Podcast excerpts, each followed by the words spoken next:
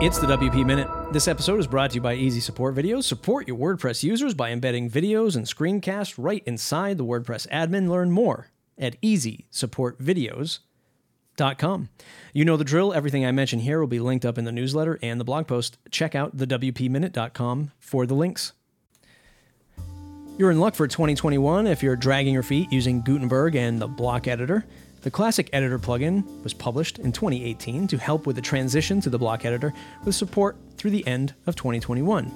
Now, the Classic Editor plugin will be supported through the end of 2022. It may be a good time to rethink your transition plans on your websites. Frontity has been acquired by Automattic. Even though Frontity is a React framework, it doesn't mean that they're going to push React to the WordPress front end. Matt Mullenweg wrote in his recent blog post that there's still a lot that, and I quote, we can learn from decoupled systems that we can incorporate those learnings into WordPress itself as we emphasize performance, flexibility, and ease of development. I look forward to Frontity joining WordPress and channeling their efforts into the WordPress APIs, documentation, and Gutenberg's full site editing tools. Sarah Gooding over on the WP Tavern updated the community about the progress on block based navigation editor screen. The screen got a status check last week as part of a hallway hangout meeting.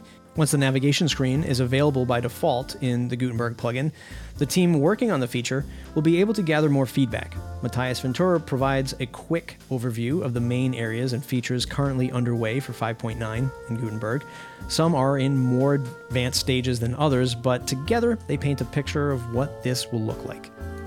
Some news around security on August 13th, 2021. The WordFence threat intelligence team responsibly disclosed two vulnerabilities in nested pages, a WordPress plugin installed on over 80,000 sites that provide a drag and drop functionality to manage your page structure and post ordering.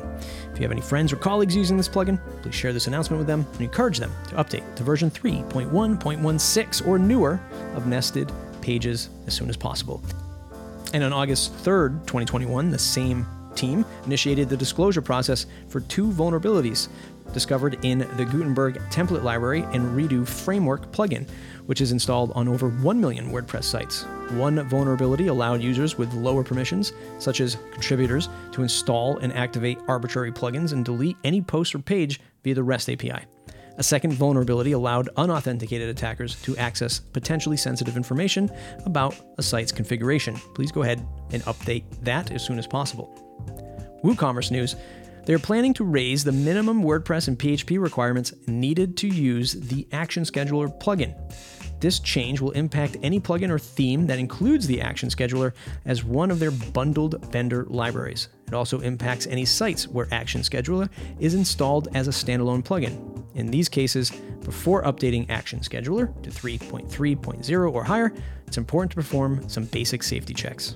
From the grab bag, People are moving and grooving in and about the WordPress space. Congrats to Birgit Haack, who runs the Gutenberg Times and the Changelog podcast. She started as a developer advocate over at Automattic. So many of us are familiar with Andrea Middleton's work and know her personally from WordCamps. Andrea made the announcement on Twitter and her blog that she is moving to Reddit after contributing to WordPress for nearly 10 years. That's it for today's episode. If you enjoyed, please share it on your social media. Leave us a review on Apple Podcasts or Podchaser. Don't forget to share, share, share this episode with others. And jump on the mailing list at the WPMinute.com.